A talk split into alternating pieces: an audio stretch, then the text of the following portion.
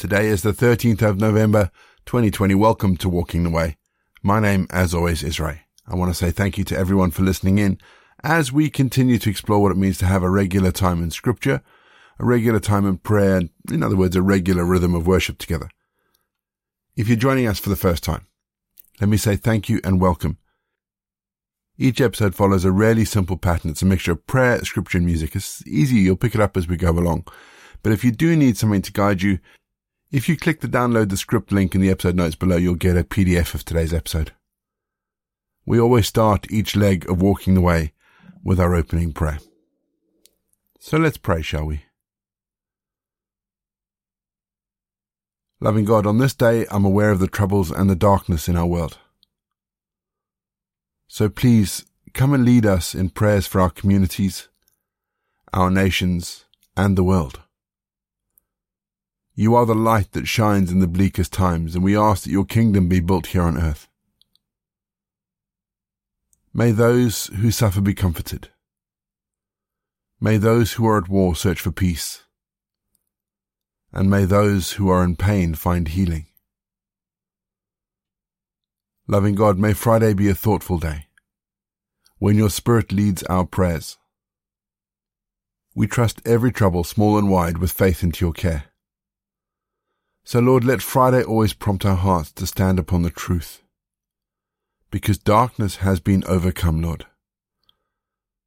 This world belongs to you. Amen. Hebrews 11:13 All these people died having faith. They didn't receive the things that God had promised them, but they saw these things coming in the distant future and rejoiced. They acknowledged that they were living as strangers with no permanent home on earth. I got a phone call the other day, and during that conversation, the person that I was speaking to me asked me, did I believe in the second coming and did I ever think that Jesus was coming back? The answer to that question is one, yes, I believe in Jesus coming. And two, I don't know when Jesus is coming back. But I also know that not even Jesus himself knew when the end of the world was, when his return was. And you can read that in Matthew 24 verses 35 to 37.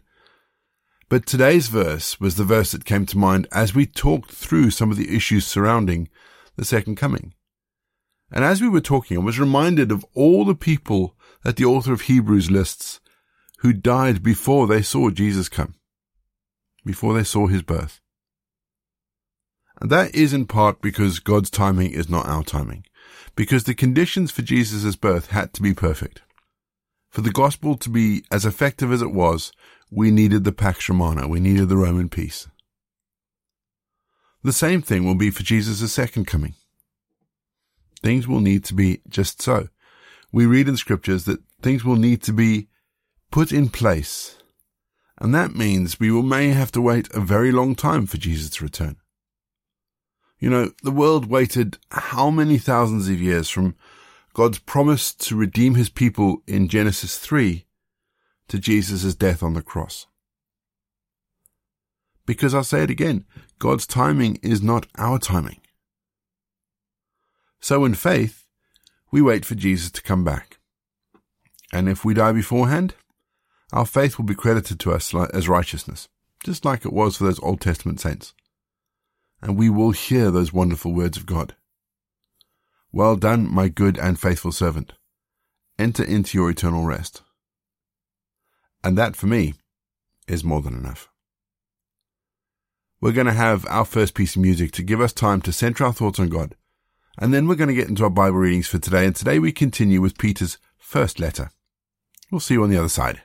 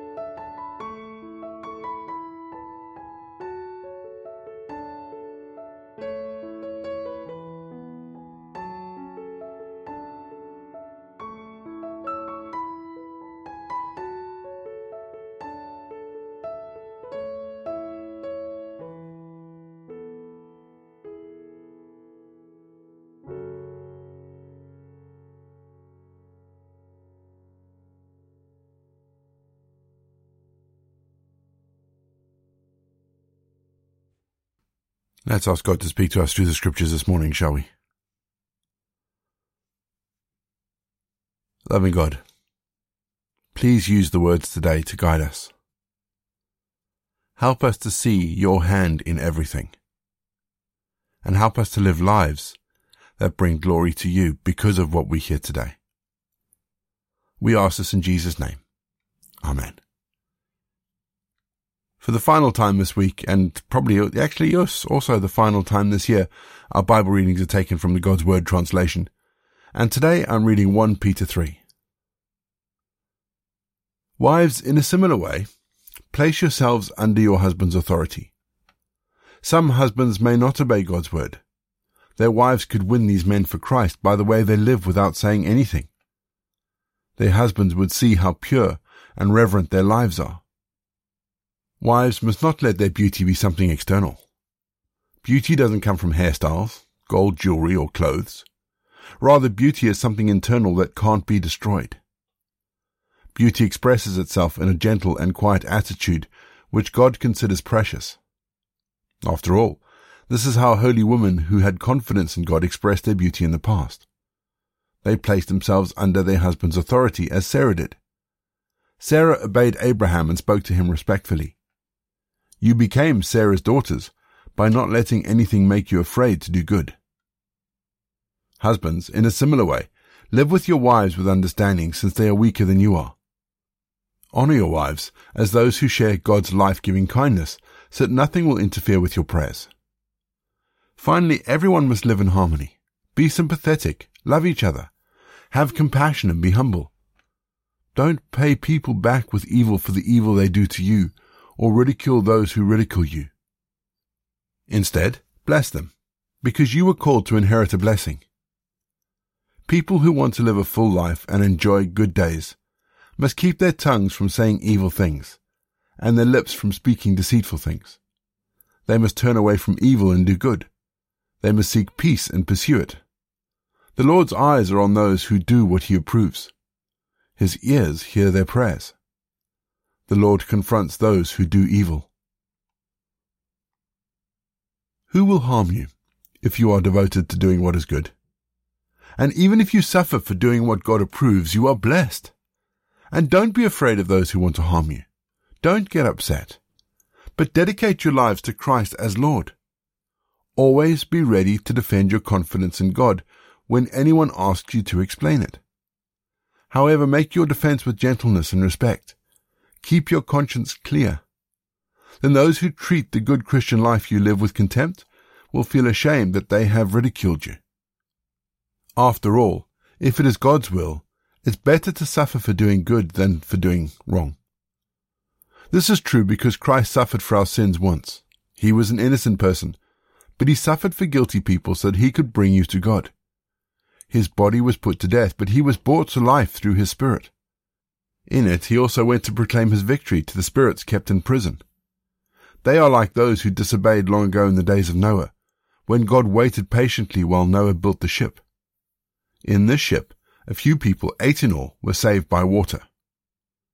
Baptism, which is like that water, now saves you. Baptism doesn't save by removing dirt from the body. Rather, baptism is a request to God for a clear conscience. It saves you through Jesus Christ, who came back from life to death. Now Christ has gone to heaven, where he holds the honored position, the one next to God the Father on the throne. Angels, rulers, and powers have been placed under his authority. We're going to have our second piece of music just to give us some time to think about the bits of scripture that have caught our attention. And after the music, we're going to say our prayers for today.